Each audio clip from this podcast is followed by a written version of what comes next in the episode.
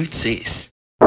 Joining us today on the How Good's This podcast is Jacob Hollister of uh, the Seattle Seahawks. Thank you so much for being here, bud. How are you? Yeah, thank you guys. I appreciate. it. I'm good, man. I'm out in Bend, Oregon right now, so I'm just hanging out the last couple of days. Beautiful. Beautiful Bend, Oregon, man. I I um Yeah. I can't imagine how incredibly rigorous a professional football season is for a human being. I Yeah. I'm a, I get on the Peloton for like 15 minutes and I'm like, "Yo, this ain't for me." Uh, so the the the few days after you the season ends, obviously um, we didn't make it to the Super Bowl this year. But uh, is there a moment of like you get to breathe for a second, or is it just like no, I got to think about the next season right away? Because Yeah. how's how's that transition? Yeah, that's what's wild is because I think the second that you lose, it's like the next day you're the most motivated that you've been. At least for me, like I'm the most motivated that next day because I'm so angry that we lost and, Yeah, and I just want to start getting ready for the next season. But you really have to force yourself, especially this being, you know, I'm going into my fifth year. It's like you have to force yourself knowing what's best for your body and your mind. Like, Mm. okay, I have to relax right now or else this could be bad. Like I could I could just push it for the next couple months and take no break and and that's not going to be what's best for me. So yeah, it's a it's a tough combination of um it's almost like the time where you don't want to slow down the most, but you know you have to. yeah. Wow, that's hard. And how, and how do you regulate that? Do you personally do it, or do you have like a team of people from the the the Hawks or whichever team you happen to be playing for? That's like, hey, Jacob, Yeah.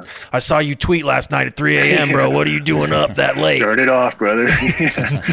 no, it's uh my trainer back here does a great job. Um, he's the one that kind of always has to convince me to not not push it all the time. And so uh, Kevin Boss out here is is great. He has a he has a performance facility out here, and um, so he's just been awesome for me. And just you know, he's been my trainer the last four years, and you know, having somebody who really understands your body is awesome Mm.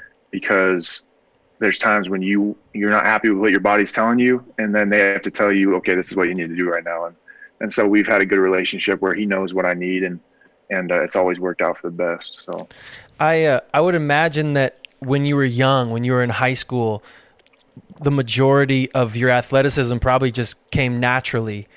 Uh, when not that you didn't have to work, but I would imagine like it, there was quite a bit of natural talent there. When did you start thinking about your body as like this vessel, this mechanism that could carry you through? Was you was it early in your athletic career, or was it like college? When was that time where it really clicked?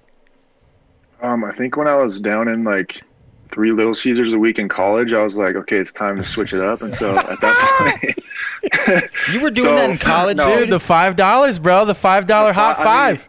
dude you cannot beat it so no, I mean, uh, no, really, you know, I always, I always put a lot into my body. Me and my brother both, we always spent a ton of time training and all that.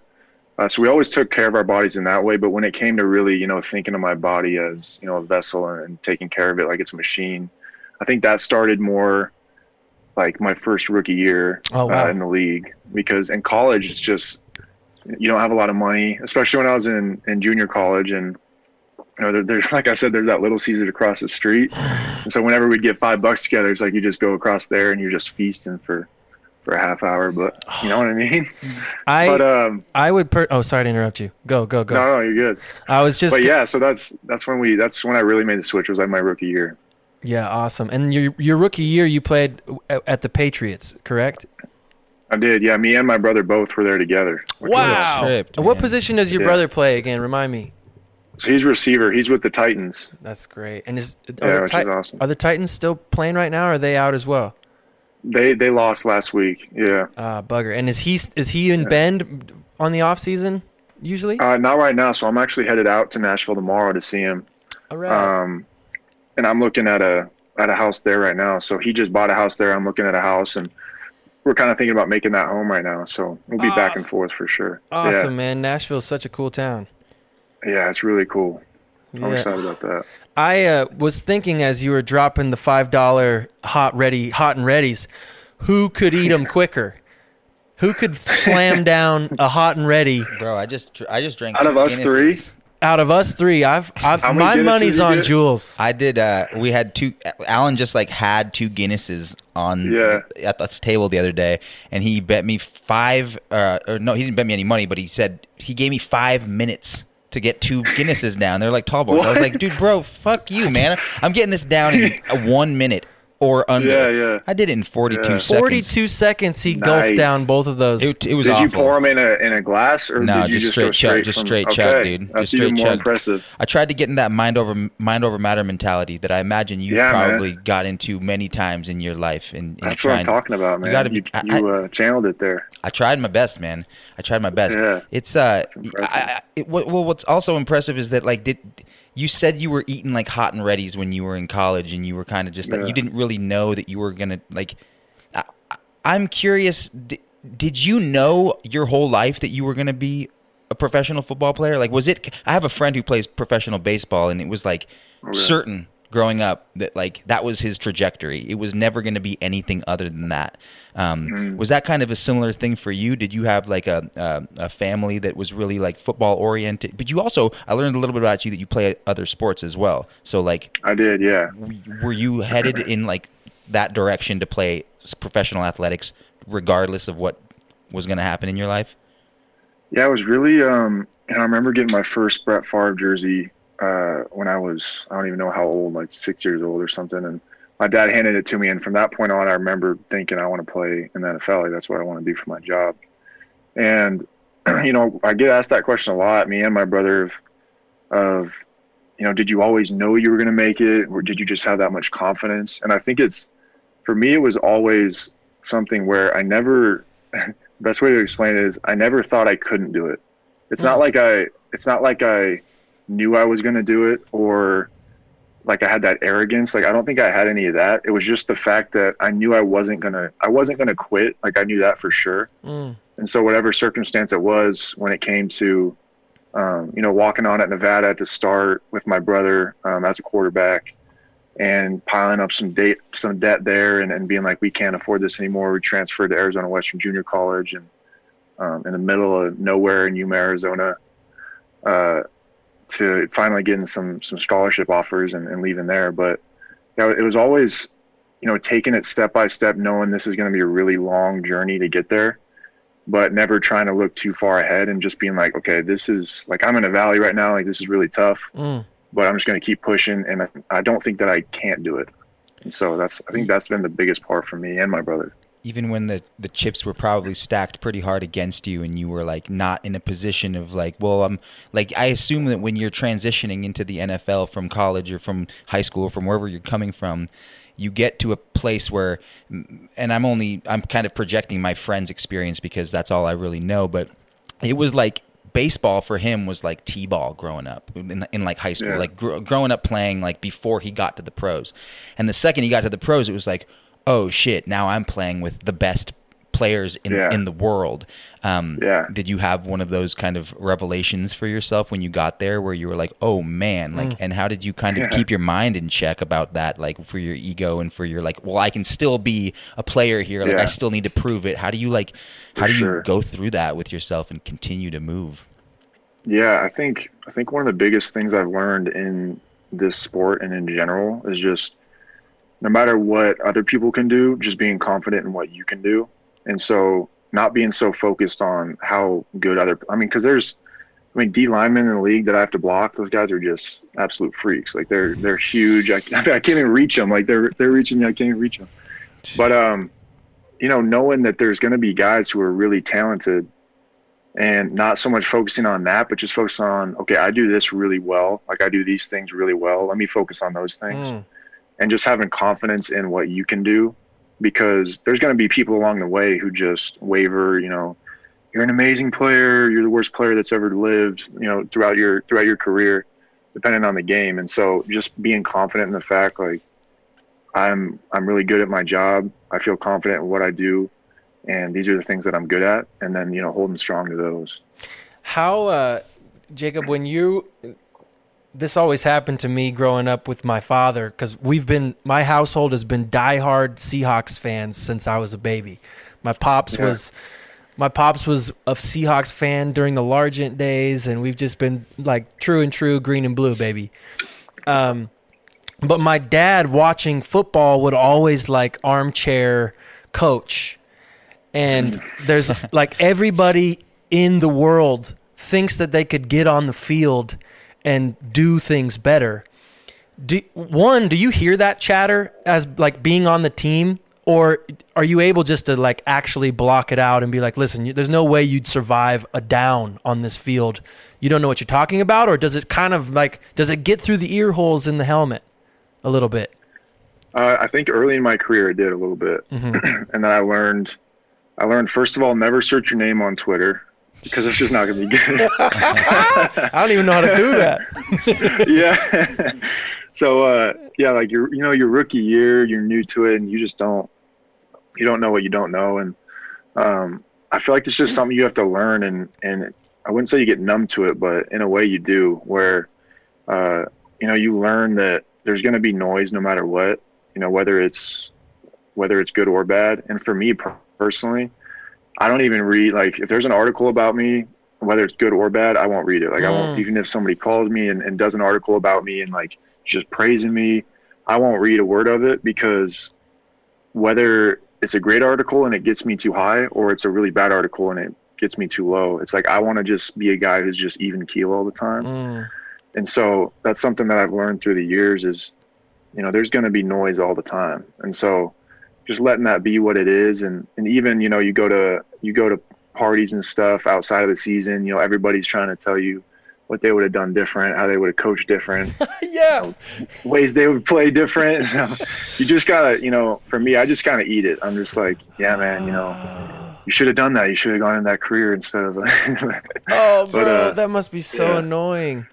That must so, be so incredibly annoying. I I had the chance to be, and I, I'm almost positive you were playing that year when. Were, were you on the Patriots team when they beat the Seahawks in the Super Bowl, or was this the year? No, that was it was a year or two before me. Okay. Yeah. So I was I was got somehow got a ticket to that game, and was okay. there, and it was so funny how many people were like, "We shut well, Coach Carroll, ah, oh, shut up." I'm like, bro, for like just being in the arena during a Super Bowl, you've experienced it by being on the fucking field, man. Yeah. Like mm-hmm. the energy inside of that arena, you could, sh- you cannot make that. You yeah. cannot recreate it. It is like the most absurd, intense feeling. Katy Perry's flying fucking 500 feet above on a giraffe, like an illuminated giraffe. Like, how did you make that? How'd you get that on the field that fast? uh, and for for folks sitting at home and they're like leather, like they're lazy boys being like, "Yo, fucking Carroll." I'm always so yeah. I'm always so intrigued about how um, players are able to because in music, that's kind of my only pivot point. I don't have like, oh, bro, I really would have gone to that C major seven before the old E minor there. you know, if you would have brought up the, if you would have just gone to the falsetto, like on the third verse, you know, you really would have, that really would have got to them. It's like, that doesn't happen. People just don't listen yeah. to the song, you know? Yeah. And um, I, uh, I'm always, um, my hat is always tipped to people seemingly like you, Jacob. I've met uh, a, a few other players throughout um, my time living in Washington and being being an adult, that uh, they're always just like so courteous and kind to those people who sh- who really just need to be like, dude, shut the fuck, you know. but um, that's cool, man. That, that you're able to yeah. to tune that out. Uh, um, what was I'd like to talk specifically about this season playing during COVID because that's like a new set of parameters that I haven't learned anything about, and I am so curious. H- mm. how was that? Like how? Like can you just s- surmise it, or just even just flow? Just go for it. Talk about playing during yeah. a pandemic. Man, it was wild. I think going into it, we had no idea what to what to expect because you know during we usually go back for OTAs during the spring, and they made the call. Okay, we're not doing OTAs, and we're going to do online, you know, Zoom meetings like this. And so uh, we did that all spring and it was still kind of in between are we going to have a season are there going to be fans there and so we got the call come in like normal camp i didn't know what to expect and i think you know, going into it, I don't think it could have gone any better. At least I can only speak for Seattle, but Mm. I think just the way that everybody managed it was amazing, and not only like the organization, but just just the players and everything. Because I mean, we're getting tested every day. So you walk in, you go through the tent, you get tested. Um, you wear these, we'd wear these chips on our wrists that would uh, tell you when you're within six feet of another player. Wow! No And so way. it- Yeah, so It was like it would shock blink. you, like a shock collar. yeah. Jules, we got to get you. Yeah. A, we got to get you a neck one when you're walking through the mall for them ladies, baby. Too many hotties getting close to you now that you dyed your hair. alerts, alerts. Alerts! Alerts! Yeah. Oh, that's awesome. Yeah. Wow, that's But, crazy. uh, yeah, so that would that would alert us whenever we're within six feet of each other and blink, and we'd have this this sound that would go off every I think it was 15 minutes because you couldn't be talking to somebody within 15 minutes or for more than 15 minutes or you'd be considered a close contact. And so this sound would go off like this alarm, and we'd all like have to just scatter. No, I'm kidding. But we'd, uh, Hand grenade! but yeah, but that's what it sounded like, like this, you know, this horn going off and like you a big loud this- horn? Like a like a Not in- super loud, but yeah, like throughout the locker room, it'd be this, you know, kind of alarm, like a like your morning alarm. Oh stuff. my god. So they were, man, it was it was intense, but um, yeah, I think just the way that everybody handled it was great, and, and we all knew it was going to be a grind, not seeing anybody and Mm. and no fans and all that, but I think it all ended up, you know, finishing the season. I feel like everybody did a great job. It was great. Yeah, man, I'm so glad that you you guys um, were able to play the season, and this is kind of one thing that I'd like to. Whenever I get the opportunity to speak to anybody who sacrifices their physicality for my entertainment, I want to say thank you, Jacob Hollister, truly. because the Seahawks and the National Football League bring so much joy to so many people, and they allow such an escape when I know there's going to be a Seahawks game that like I can catch and I can sit down with my kid and I got some nice brisket nachos just sizzling on the old Treggy. Man, uh, the world you could piss in my mouth and I wouldn't care, dude, because I'm so stoked. Yeah. And and fa- and you're literally sacrificing like your health, man. Like you guys who are on that field deserve so much more praise than I think you get on Sports Center, man. We just talk about like the the points and the numbers and the and it's like Statistics. I want a Sports Center of just people being like, bro. Praise God for Thanks. for, for Kawhi Leonard because Yeah. that was so much fun to see him make. The, you know, I Yeah, which I think they do, but um, I'd Yeah. like to personally say thank you to Jacob and and Yeah, everybody on your squad, man. man. Thanks for pulling it off and for giving us a season because it was still so much fun to watch at home. How what's the difference between playing at the Super Bowl and playing at CenturyLink Field? I guess it's called something else now. What's it called? T-Mobile or what's Uh, it? Lumen, Lumen. really? yeah. Yeah, it's called Lumen Field now. Yeah. Um, what's the difference between playing at an empty Lumen Field, seventy-five thousand seats that are empty, and playing at a Super Bowl? Like, how do you rev up to do that? You doing like whippets in the locker room before you go on, or like what's? Yep. Sorry, that's Who told you? Who told you? That's the move. this JP. I told him that. Yeah, yeah. There I go. played Pee Wee. yeah. oh, it's uh, yeah, and unfortunately, I didn't get to play in the Super Bowl um, when we won it, but because I had a I had a torn hamstring, but um, yeah, even being there and and even you know playing this year without any fans, it was it was wild. I think I also realized though how much I kind of tone out the Mm, the fans until you score, like Yeah. until somebody scores, right. like when somebody scored for the first time, like I remember who it was uh, in a game this year, and you're just like you're running up to them, and you're kind of realizing all the weird sounds you make, like when they're when you're so excited because nobody's there's no noise, and like even when you watch it on TV, like they they, They put pump the artificial no- noise yeah. on there, so it, it sounds like Right. you know everybody's celebrating, but But that's Really, not coming through the everybody, like- stadium. no, no. You hear everybody like kind of gasping, getting over there. It's just kind of weird. Oh, But, so uh, strange. it was different, man. But but one of those things you you just got used to it, and if anything, it, it benefited us because we're such a like high energy team right. that those teams who didn't really have much energy and kind of counted on their fans for energy, uh, Mm. I feel like it hurt them at the end of the day. I thought the Seahawks kind of did rely on their fans. It was like this 12th man thing where it's just like they're the loudest fan. I don't know if that's still the case Oh, or man. not, but like, don't you guys feel Yeah. that way still there? Oh yeah, no question. I mean, that's one thing we definitely missed at home this year. Uh, because that would that would help our defense a ton. Because I mean, their offense couldn't hear a single word, and and you don't even realize how many checks you know these these quarterbacks are trying to do at the line, and when receivers and tight ends, O linemen can't hear those checks, it makes things so much harder. So that's why you know playoffs at home are are usually such a huge advantage because you have a huge turnout by your fans and they're just going crazy.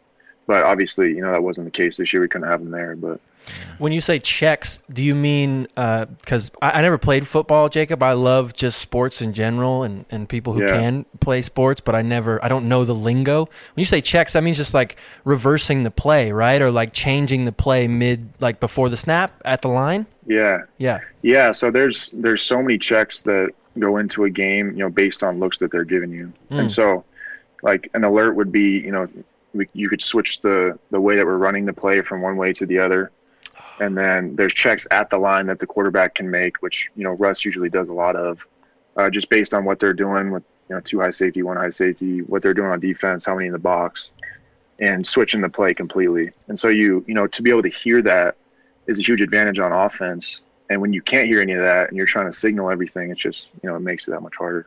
Yeah, wow. Is that like when the when a quarterback will like kick one leg back? Or the other leg back at the line? Is that them doing the checks thing? They're like changing. That's a, that's a motion usually. Oh, okay. What's yeah, that? Yeah, what's a motion? Audible. When you see uh we don't fucking know. Say it. words. yeah. Just words. Words. Football. Google. yeah, it's uh chin strap. usually mo-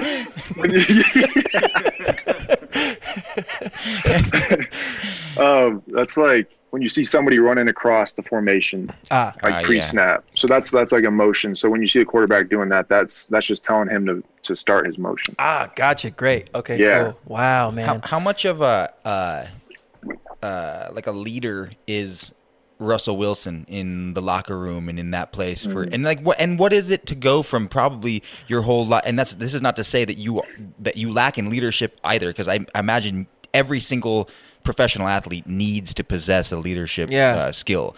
But yeah. like, but when there is a like a kind of designated leader for the team, such mm. as the quarterback, um, does that really like does that really affect you guys is that is that like super cool in the locker room when you guys are in there with him and does he kind of translate his his uh, word to you guys in a really powerful way and, and kind of help you guys in, in, in an awesome way and what oh, yeah. is it what what does it feel like to kind of like to to to pull back to hold to like resist your own leadership mentality if you mm. do. Yeah yeah. I got what you're i get what you're saying yeah. It's first of all russ does an incredible job. Like he you know he really doesn't get enough credit. You know he's he gets a lot of credit. He's an amazing player um, an mvp candidate type guy hall of famer one day like he's an amazing player but i don't think he gets enough credit for the leader that he is mm. because the way that he leads is um, it's just in a way of its own and it's really you know it's genuine. Um, and he spends so many hours that nobody sees too preparing. You know he prepares this packet for us like this this packet uh, before every week has all wow. this information. Uh, and we have this you know this meeting that's just players and he's giving us breakdowns of everybody and, and you know we're doing it on zoom for an hour. And it's it's usually an off day for guys but he's spending you know hours on a monday night doing this work and making sure that we all have the information that we need. And and usually, you know, a guy would pass that off to a younger player and, and be like, "Hey, get all this done for me. Make sure it's this and that." And but he's so, you know, detail oriented that he wants to make sure everything's perfect. And so, you know, he's a he's a big motivation, you know, for the team when it comes to winning. And he he just does a great job, uh, just make sure that everybody's on the same page.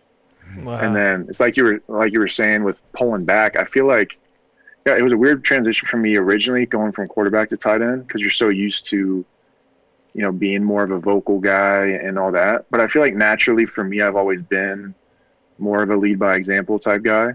And mm-hmm. so it kind of, if anything, it was more of a comfortable role for me where it's like, okay, I can just, I can be the guy who's on time, doing the right thing, mm. you know, making sure I'm getting my lifts, uh, encouraging guys in the locker room, you know, spending time with them and, and not so much worry about that um, being that vocal guy when mm. you have guys like Russ and, and KJ and Bobby and, and all these other guys.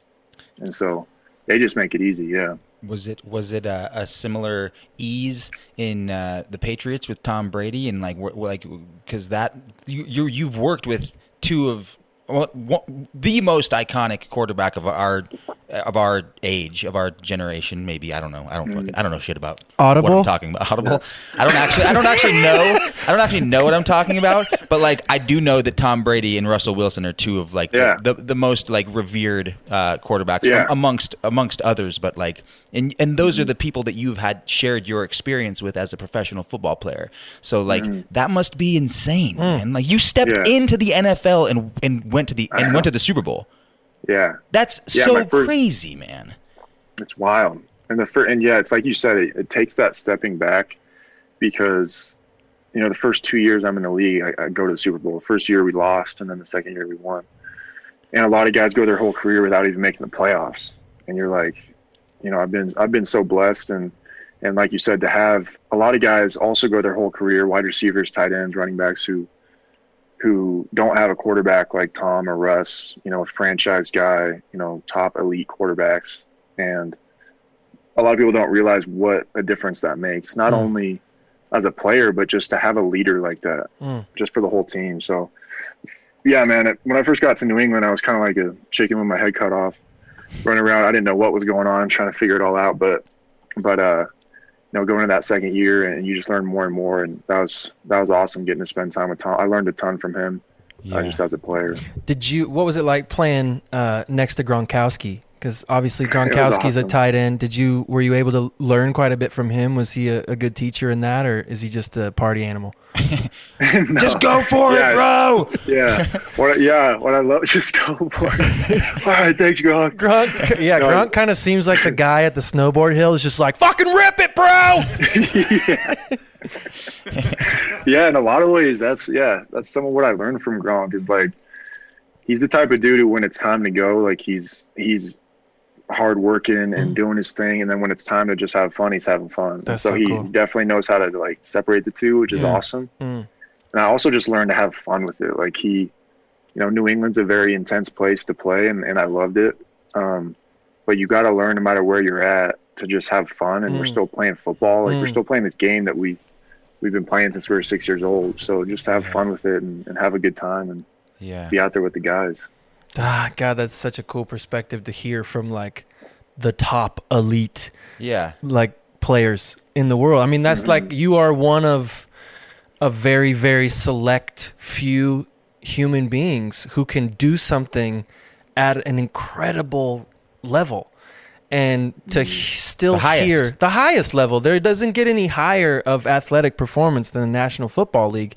And to hear like the discussion is, hey man, remember to have fun. Remember we're ha- we're playing a game. Like I think it's such a good reminder for everything you're doing except math, dude. Fuck math. like you ain't never having fun, dude. No, I'm just kidding with all you No, mathematicians you're out there. Right. Um, so you're uh, you're transitioning now. I I might be getting this wrong, but a rookie career is four years. Am It I is, yeah. correct? And you're in your Mhm. fifth, or this will be your fifth. Yeah, so I'm going into my fifth, and so me being undrafted, I had a three-year with a four-year option. So Okay. they, so the Seahawks picked up my fourth year uh, last year with a tender, which is just like another word for a contract. Okay. And um, and now I'm an unrestricted free agent, so I'm still a Seahawk right now until March. I think 17th is when free agency opens, Okay. And so that's when all the you know negotiations and, and all that you figure that all that out. And how does that feel for you right now? Like, where's like that must be stressful to some capacity, right? Yeah, I think I think uh, I feel really good about it. Just you know, you learn to be so comfortable being uncomfortable. Yeah. And so I feel like that's where I'm at right now, where I'm just wide open to. I'd love to go back to Seattle. I'm open to other opportunities. Just you know, I know that whatever I'm supposed to be doing is what I'll be doing at the end of the day, and so, um, yeah, I feel I feel really at peace with it. Honestly, I feel like it's going to work out great. So That's awesome, man. I'm I'm pulling for you to be back in Seattle, dude. I really enjoyed Yeah, watching you play. it. Um, I want to talk about your our our boy band that we're gonna start uh, after you sign your first year uh, free agent contract and we buy a tour bus together and we live it up with Right. Gronk. Yeah. How did you get like you sing? You can sing your ass off, man. Like both you and your brother are great Oh, musicians. dude, I appreciate it. Did you? Yeah, wh- it. where did that come from? Where did that bud? Like, I want to tell the folks at home the reason why Jacob and I know each other is I I forget how we were connected, but the Seahawks were doing some sort of campaign, and they paired us up to do a song together, and um, and I mean I jumped at the opportunity. I'm like, anytime some like elite human being is going to like just pay any attention to me, I'll I'll hang out for a second, but I I was not at all. Uh, ready for how good you are as a singer. Like, what's going on there? How did you learn to sing? How did you get into it? What's going? What, what's the scoop? and that means a lot coming from you, bro. Mm. But um, yeah, it was we. Uh, my dad played growing up, and so I think that's where it originally rooted from. You know, for me and my brothers, my dad would play to us. Uh, Mm. you know, at night, almost every night, and I remember me thinking, okay, I want to learn this for my kids one day, and it kind of just it grew from there. And and really, my brother's the one who picked it up. Um, started playing like six years ago now, and he's the one that's really pushed me to to sing a lot more, to play more, to write songs, and and so that's when I started really playing and, and writing was about three years ago now, and and uh, man, it's just such a release, honestly, for especially during this COVID time too. It's um, going home and playing guitar and writing songs is just it's just a way of letting loose and just kind of getting lost for a little bit, and it's it's been really therapeutic. Honestly, it's been awesome. That's so great, man. So it's so cool to have it kind of just, it, especially when you're really good at it, like you are. Because I've heard myself, and I, I listened a little bit to your brother as well on his Instagram last night. You guys are amazing, Awesome. man. It's super good, and uh, it, it it seems as opposed to Alan, who you, who plays music as a career. Um, you know, you can you don't have to do that with your music. You can at, let it be just your complete hobby, and you can just have the most fun with it as you want. But there is this other kind of uh, interesting concept surrounding athleticism and creativity in that and Alan and I have talked about this quite a bit where uh, it's not a art, art artistry isn't a meritocracy right? So like mm-hmm. football and athleticism is. You have to be the best as, as you could poss- that you could possibly be to play Yeah. in the NFL you can't you can't like be less than or or or anything. You have to be the greatest. In music and in acting entertainment you don't actually have to be necessarily the best at it. You just kind of have to pivot and go around that thing. And you've mm-hmm. you've seemingly managed to create a really good work life balance out of being at the top tier of this meritocracy being the greatest mm-hmm. pu- pushing your body to the limits and then mm-hmm. also trying to navigate a life in like uh, with with balance in music and in in that Yeah. world. Like how do you find the time and how do you like how do you manage being just grounded with yourself when when it seems like to be a football player you have to just commit 24/7 365 days a year. Yeah, for sure. And I think uh, I think it goes back to what I was talking about earlier a little bit with, you know, I know what I know what my mind needs now to perform at my best, and so I know that if I go to work, you know, for whatever it is, twelve hours a day, and then I go home and, and study for two hours, and then I work on my body for a little bit, like I know that I need at least an hour to to talk to my family and like make calls and FaceTime people talk to my brother. And then I know that I need an hour at least of, of playing music and writing and and just relaxing because that's what like you said just grounds me. Mm. and so I feel like just everybody learning you know what they need to be the best version of themselves as cheesy as that sounds. Ah man it's real. it's like just learning learning what you need to be that guy um, and then committing to it. And then it's almost like a formula where I, i've been kind of adjusting it this last four years and now i feel like i really know what i need. I know how much social time i need with being around people Mm. especially after this covid deal. But uh yeah man that's that's been the biggest part for me just you know finding ways just to be grounded. And, and that's what music's been for me it's just um, so therapeutic and i just enjoy it so much. I, I can't get enough of it when it comes to just writing and spending time. Will you will you try to pursue it in any type of professional capacity or is that just out of question out of mind for you? I think it would it, you know being involved in music is something that i'd love to love to do um, whether it's while I'm still playing football or uh, after football. But uh, yeah, I think you know it's one of those things. I learned at an early age that I was really passionate about football, and here I am, and and I want to be the best in my craft that I can possibly be. And you know, I'm finding more and more this past you know five six years. While I'm really passionate about music too, I love music, and so I want to make sure that I, me and my brother, you know, push ourselves as far as we can with that with that talent that we've been given and, and make sure that we're maximizing that too. And so how that balances with football, I, am not sure, but you know, it's definitely something I, me and my brother want to be involved in for sure. Yeah. Um, Jacob, you and your you and your brother are what Julian and I refer to as handsome AF. AF stands for as fuck. Damn it, dude! You're putting you're making us you're making us feel insecure. As a as no, a man. you, you've just dialogued about how focused the the the game is at like being a professional athlete. You're you you have a rigorous schedule during the season, let alone like even off season. And um the temptations of being a professional football player, being handsome, being are you single, Jacob? I am, yeah. Being single, Yeah. being God bless from you, the man. perspective of everybody else in America, rich, like how do you maintain that focus? How do you keep like the things out of your landscape? Girls, the the trappings of of money, the trappings of like going out and being the life of the party. And I had a uh, a close friend of mine. Um, I'm not sure if she was working at the Seahawks while you were there. Her name's Kelly Creedon. Uh, shout out to Kelly. But she would tell me, yeah, man, I mean, the, the difference between basketball and football is that football players are wearing their helmet the entire time. And so Yeah. nobody recognizes them out in public. And so at times they feel like they need to go out to the club and flex and be like, hey, you know, like Yeah. I'm on the team, right? That as somebody who's fallen into that trap of like, oh, I got a li-, and my attention is like a little bit of attention, dude. Like I did Conan one time, and I was like, yo, what's up with my DMs? Oh, you're a baller, man. uh, how do you fo- how do you maintain that focus, Jacob? I'm I'm really curious about what that must be like in the athletic world, because it just must be coming your way constantly, like distraction. Yeah, I think yeah, that's the best word for it is distraction. And um, I'll be honest, when I first came in, rookie year, I'm not even making that much money, and and you know I'm undrafted, but you're so overstimulated by everything. I mean, you know, the second that people find out you're on the team, you're getting all these follows and people hitting you up, and Mm. you know, assuming that you're a millionaire your first year and, Right. and messaging you and, and all that.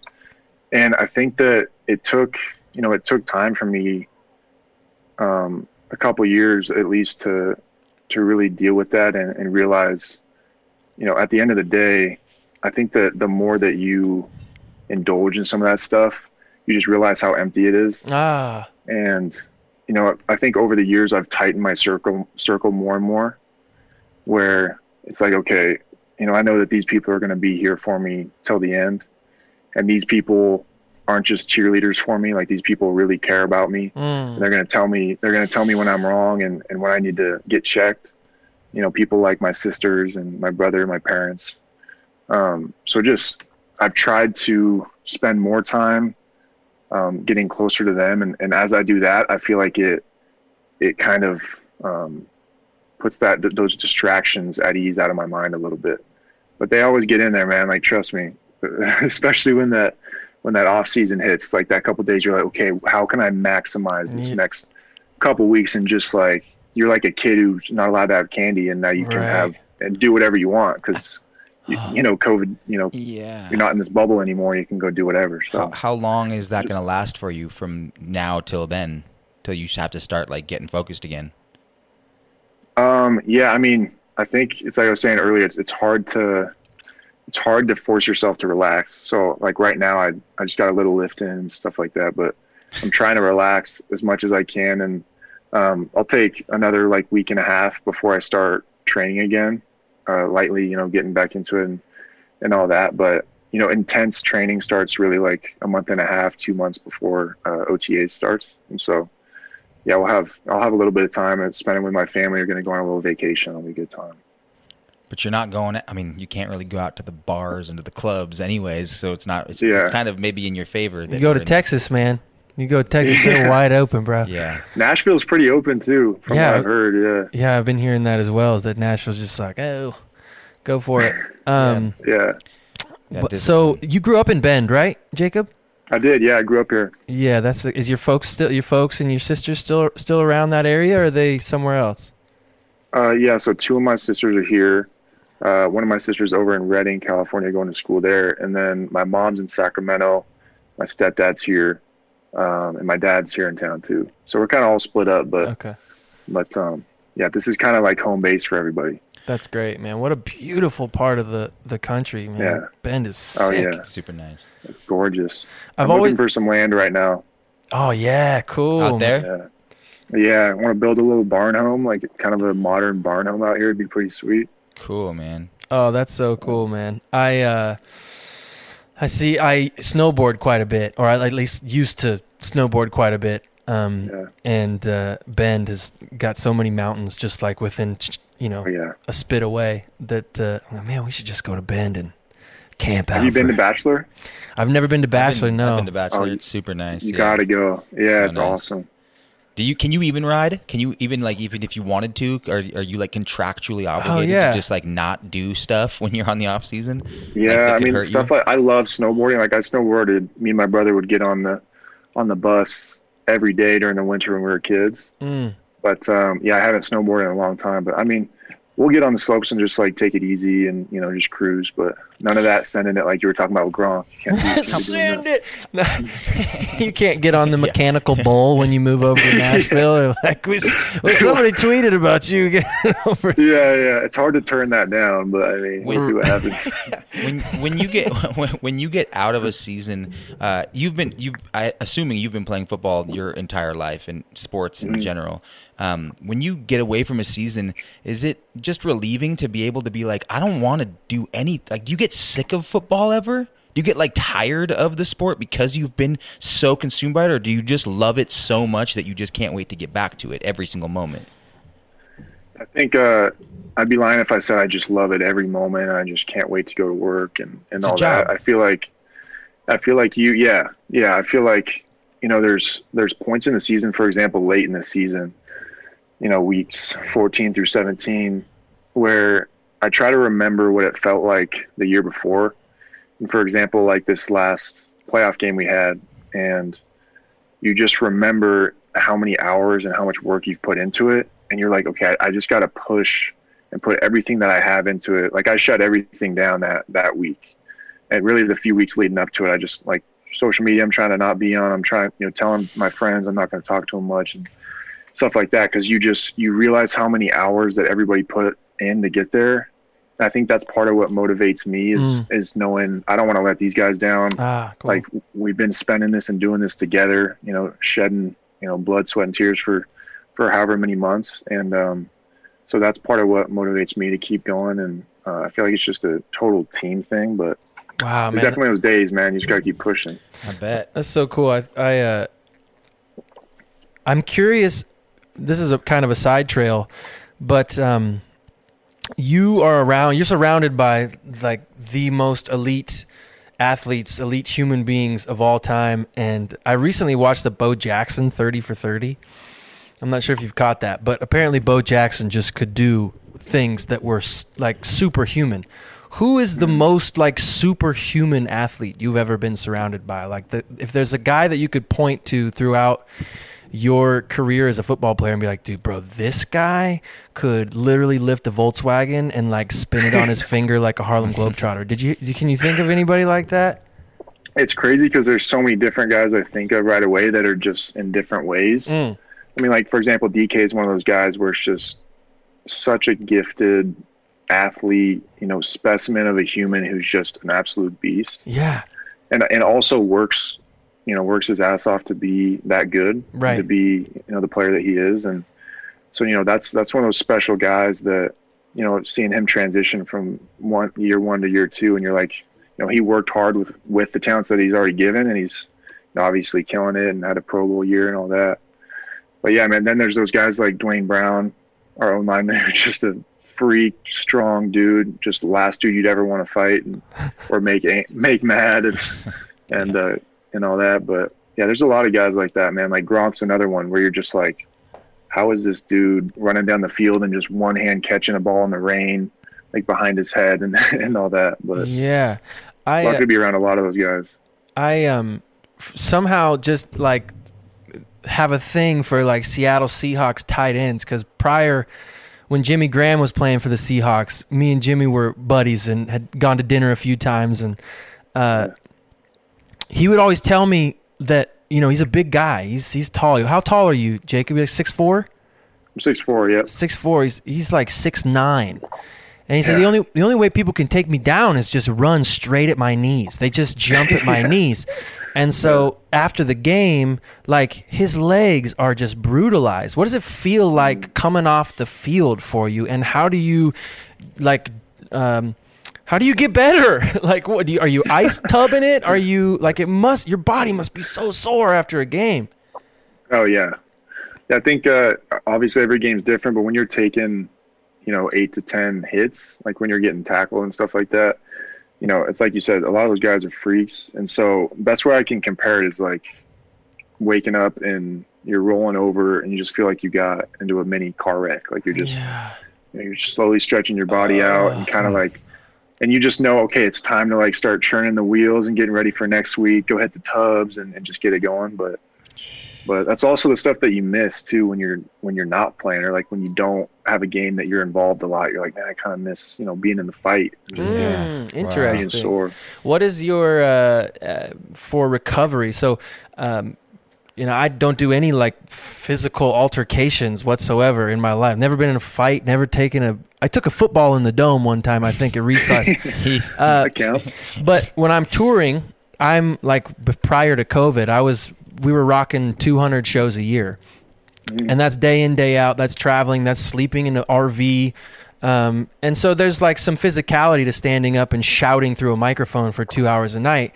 And there was a little bit of regiment that I would find for my voice, like breathing. I I would do like hot cold, um, mm. hot shower into like cold shower, just little things for my body to get warmed up. What are the, what is what is your routine and like what's what things do you like, bro? This works like a mm-hmm. charm. This is crazy.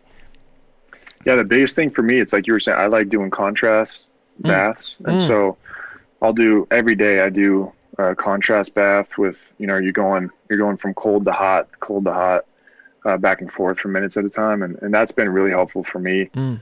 Um, my second year, I had a lot of muscle injuries, and so I was, I was trying to figure out, you know, how can I stop this from happening and make sure I'm at my best. And, and that was a big part for me was make sure I was doing that every day. Mm. And then doing, uh, have you guys heard of like the recovery boots, um, like Normatec and, and stuff like that? Yeah. There's these big so long I, boots that come up to your crotch yeah, kind of.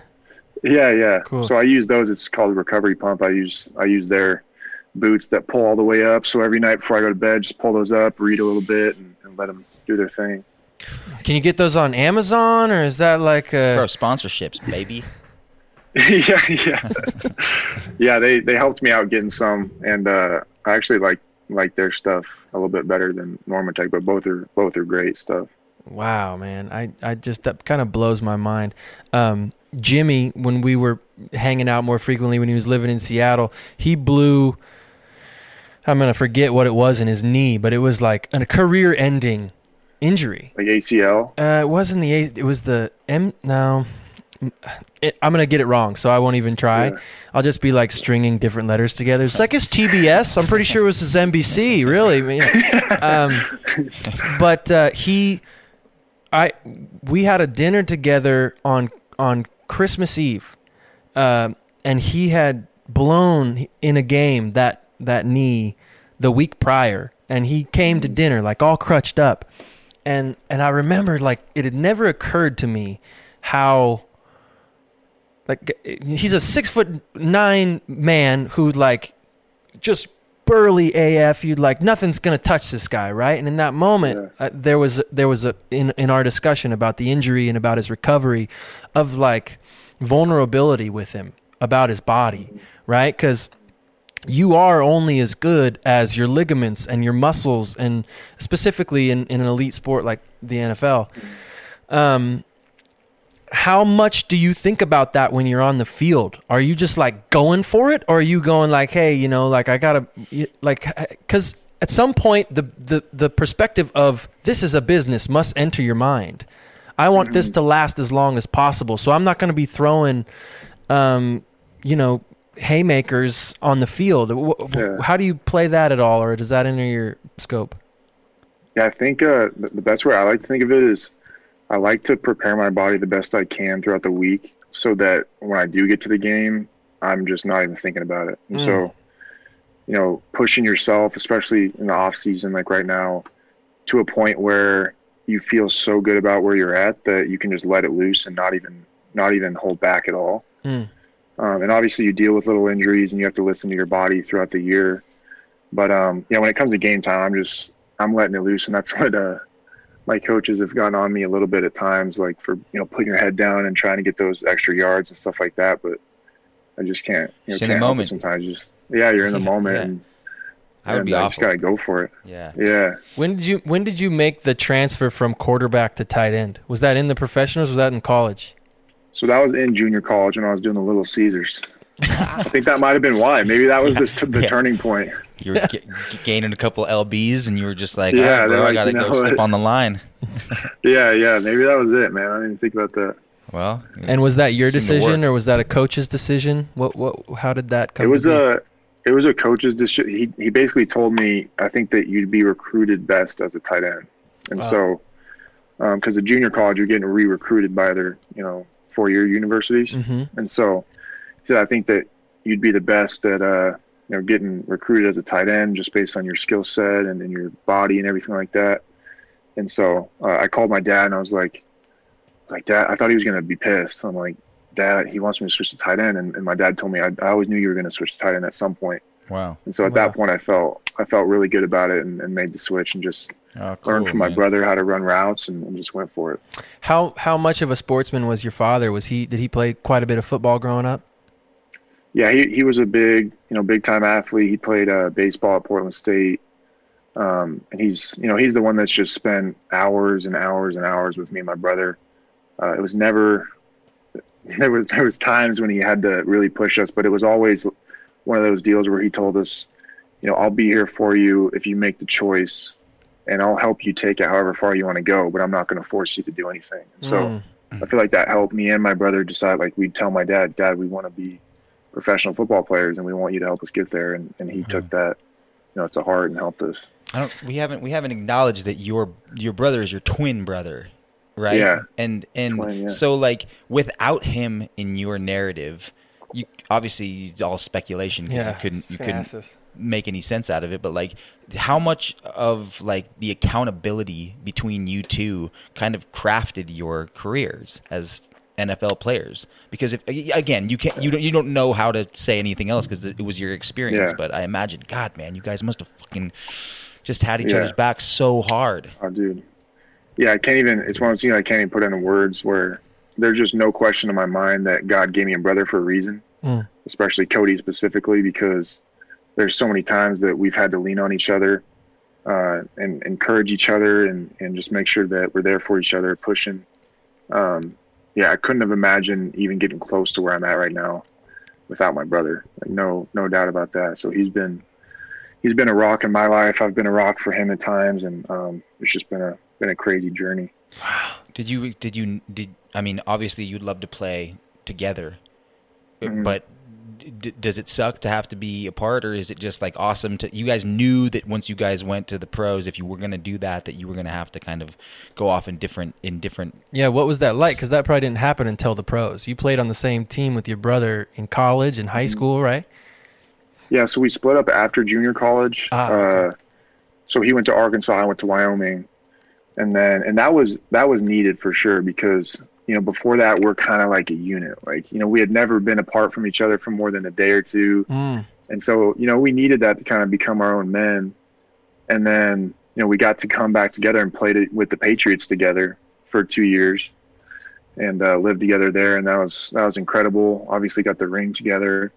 And then same thing, like we felt great about it just being time. I mean, I didn't have a choice at first. I got traded to Seattle, and but it just ended up being a great situation, and and uh, for him to be in Nashville with the Titans has just been awesome. So I feel like Yeah. a team. I feel like a team would would want you guys both as like a package deal, just to like put your face on the billboards and be like, "Look at these Yeah. hot ass mother effers." that are it's good marketing. Yeah, Good totally. marketing. Like people are gonna come to the Yeah. games to watch the twinsies. Um, awesome. yeah, for sure. When uh, the twinsies. does it happen where the uh, you guys play versus each other in a season? Have you play? Has the, do the Hawks play the Titans? I'm sure they do. I wish. So they play them uh, next year. So we'll see, you know, if I end up with the Hawks or not. Um, But that'd be pretty cool. Yeah, I've always wanted that to happen where you play, you know, play your brother because, you know, you get to do the jersey exchange and stuff like that. I'd love to see my brother on the field. And I definitely walk up to my coach and, you know, whether it was because he plays offense too, I'd have to tell him, get me, get me matched up on him on special teams or something. Let us just go at it for a couple plays. It'd be Yeah. fun. Who uh, in that household in that s- scenario? Um, which jersey does the household wear? Are we? Are we? Okay, you flip a coin and you're like, okay, well, I guess we got to go for the f- for the Panthers today. Yeah, yeah. Yeah, it's tough, man. It's a tough one because they'll go back and forth. I think it depends on who they like more that week. It kind of goes back and forth. Yes. but- And It's like who you- took out the garbage enough is. yeah, yeah. I'm for sure, you guys have been faced with that with that competition element before, where you've been playing against each other. But like you, you, obviously, like the love you have for each other, as well as the competitive nature that you possess, both play huge factors. So if you're playing against each other, the, like. Like do you have to remove some like something from yourself to kind of like play and like be totally conscious of like i'm trying to win. I don't give mm. any cares about the fact that you're my blood. Like this is this is life for me and i have Yeah. to do this job. Like can you separate that Yeah. thing or are you just like bro what's up man how you doing Selfie. I mean, it's obvious that you would, but like, I, I just feel like Yeah. it's it must be such a it's such a uh, fascinating kind of dynamic to have to experience when you're actually playing against each other like that. Yeah, yeah. No, I think it's. I think that you can compare it to when you know a guy really well in general in the league, because you want to you want that guy to give his best still. Like whether you love the guy and you're really good friends or whatever. Like it's. I compare it to Matthew Slater. I I played against him. He we played together with the Patriots uh, while I was there, and he's a Hall of Fame type special teams player. And I was blocking him on KOR this year, and uh, it was just so much fun because we're both giving everything that we have, and we're battling, and just he's like ramming his head into me, like you know, giving me something after the play, and I'm just smiling because I know that he's giving everything he has, I'm giving everything I have, and at the end of the day, like we're dapping up and we're hugging and Mm. Yeah, saying I love you, but while you're in it, like you know, it's it's every man giving everything he has, and I feel like me and my brother would want that from each other. Like Yeah. you just give everything you have, like we're gonna compete, and then we're gonna hug after, and and That's so know, yeah. hopefully that's still be that's brothers. sportsmanship, man. That's awesome. When does that? I I played sports in high school and growing up, Jacob, and um, I uh, definitely miss playing sports. But I think what I miss the most is an outlet towards being competitive that's healthy. Because mm-hmm. what I notice is in music, I bring a competitive spirit to art. Mm-hmm. And competition in art is the most ridiculous thing ever. It, it doesn't do anything positive for the cultivation or the assimilation of art for people. But yet I bring it in. I'm like, yo, dude, like, why is his name bigger on the festival flyer than my? Yeah, what? This is he's weak, man. It's saucy. He, you know, he doesn't do any major stuff. He doesn't know the lineage of blues, mu- you know, like whatever it is. Yeah, yeah. I'm bringing it in, and I wish that I had that thing, that something to like put some positive competition, right? Because in, a, in in sports and in meritocracy, you can leave it on the field. You can like, mm-hmm. even though you bring it home, you're like, I can't believe we lost. This sucks. It's it definitely Yeah. stings for a while afterwards. Competing against somebody is like something that I think innately we need as human beings, but we don't have like really that many good outlets for it, except like fucking Call of Duty online or something. I'm just, yeah, I'm, uh, yeah. I don't, sure. there's no question in there. I just wanted to voice that. That like, man, I wish we. No, yeah. We got to start a ping pong league or something, dude. No, as you were saying that, it's interesting because that's something that was kind of on my heart this past couple years. Is like, you know, when I get a little bit older and and having like a men's camp, like because every everybody in general, men and women, but but I feel like every man, every person like always has that desire to compete and Yeah. just like come home tired and just feel like they gave everything that that they have and I feel like men miss that so much when they when they stop playing sports. Yeah, like and that's why they love watching sports. Like, oh, this is my team. Like, this, these are my guys. Yeah. And I feel like everybody wants to be a part of something like that. And I just feel like it'd be so cool to have, you know, something that implements stuff from Navy SEALs, um, stuff from sports teams that guys can get together and be a part of something together Yeah. and just like push yourself as far as you can mentally and physically, Bro, just we, for like a couple weeks or something. Jacob, we can do it up here, man. We're, we're in this 100 year old lodge out in Yeah. eastern Washington State. There's 52 acres here. There's a play field out. It's not the size of a football field, but there's Yeah. plenty of It's pretty space. close. We can uh, we do can do thing, your we can do your summer camp out here for men. I um I love that. I think I think that's brilliant. I um was thinking about it the other day that like you know I have a young son. He's almost two, and uh when we were at a dinner party, I think at my sister's, and me and Julian are sitting there, and like my son and my my uh, my two nephews, they're like running around. They're trying to pull us. They're like, "Let's go play! I want to play monkeys, dude. Let's play monkeys." And uh, and I'm like, I'm, I'm part of me is like, I want to be the dad who's just like always down. Like, yep, playing monkeys, done with this adult shit, going. Yeah. But then there's also the pull of me that's like, no, I want to sit down and just relax. I just I've been working all day. I mm-hmm. want to sit down and relax. And me and Jules were dialoguing about like when do we lose that capacity to want to play? Like when does Yeah. that go from like just like yo? I remember being a kid like I'm gonna jump over the lava mm-hmm. for a hundred a hundred hours. I was jumping over in. lava. You Bought fully in. Bought in that it was lava. Oh yeah. Yeah, and It and is lava. I wish Yeah. we could. I think to to speak on that sentiment of like, I wish that we had the. I wish there was more. I'm sure we could find the outlets because I'm sure they're there. But like, just giving the permission to go play, to like be men, compete. You know, th- Yeah. throw it all in the ring, and then when you're done, you're dapping up, and you're going to need some turkey gravies. no question, dude. Yeah, I'm, I'm with you.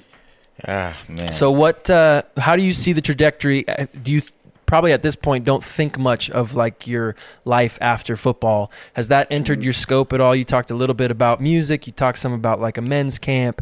Um, Did you did you finish your college career? Or did you go into the pros early? Uh, yeah, I finished my uh, degree as I was in my rookie year with the Patriots. So Okay. I finished. I finished my degree in business when I was there. I never understand how athletes Yeah. get, get manage to do anything other than just play the sport that they're in. Then they're like, "Yeah, I got my degree. Yeah. I studied." whether I took was- whether I took the class myself or not, I'll let you um, Yeah, decide cool. on that. It was on. It was online. I'll put it that way. yeah, well, Wow. good, good on you, man. You passed. You got a college degree. Nobody upstairs in this attic, and there's three of us have a college Yeah. degree. So, Whoops. uh, hats off to you. Um, anything you want to do? Any like passion you have uh, post uh, post this professional career in footballs? And there's a lot of you know a lot of things that I'm passionate about. I feel like it's one of those things that it's been so obvious. You know what I should be doing at, at the time. Obviously, right now it's football, and um, and I'm just such a you know plan A type guy where it's like I'm going to put everything I have into this and then the next thing. But Mm. I'm really passionate about you know like I said, music. I love fitness. Just the what I love about fitness is is pushing people beyond what they thought they could do Mm. uh, just mentally, just seeing people have breakthroughs mentally with that. And so I definitely want to be involved, uh, whether it's owning a fitness facility, a training facility for athletes, or just the general public, whatever it is, and um, being involved in that world too. So we'll see what happens, but definitely uh, you know, passionate about a lot of things. Awesome, man. Can Alan and I get, have a membership to your fitness Yeah. training Oh, of center? course, man. Can you help Of us course. get? Can you help us get two packs? What's up? You got a steam? yeah. You got a steam room? A steam room. you guys are running the steam room for me for sure. Audible. Yeah, Audible. Audible. Mid workout, we're just throwing motions to Yeah. the steam room. Seriously. Jules, cross my back, bro. Got you. That's straight for the steamer. Um, dude, Jacob, thank you so much for like lending your time, man, and uh, your presence and joining us and chatting with us, dude. You've been a legend to get to know. I've Yeah. like texted you a few times after games Yeah. and felt so special that I had your number and I could text you after a win and congratulate you, man. Thanks for um, thanks for joining us today, dude. I Yeah, hope you've man. had Yeah, fun. bro. It's really nice Oh, to man, I meet you too, appreciate Jacob. man. Yeah. Yeah, it's really appreciate cool. you guys, man. You guys are awesome. Thanks, man. Thanks. Um, let's do this again soon. Yeah. No question. Yeah, man. I loved it. All right. All right. Peace, man. Take care. Thanks Thank you for again, being Yeah, I Jacob. appreciate you guys. Take care, man. Bless you, brother. Oh, boo boo, did you just make it to the end of the video? Yes, you did. Do you want to see more videos just like this one? Huh? Do you? Well, then head over to patreon.com slash live at the lodge where you can support the How Good's of This podcast as well as the entire Live at the Lodge family. Yep. Yeah, you're going to get exclusive merch, personalized shout out videos. Me and Jules, we're going to show up at your house and baptize your nephew, huh? Check it out. Patreon.com slash live at the lodge.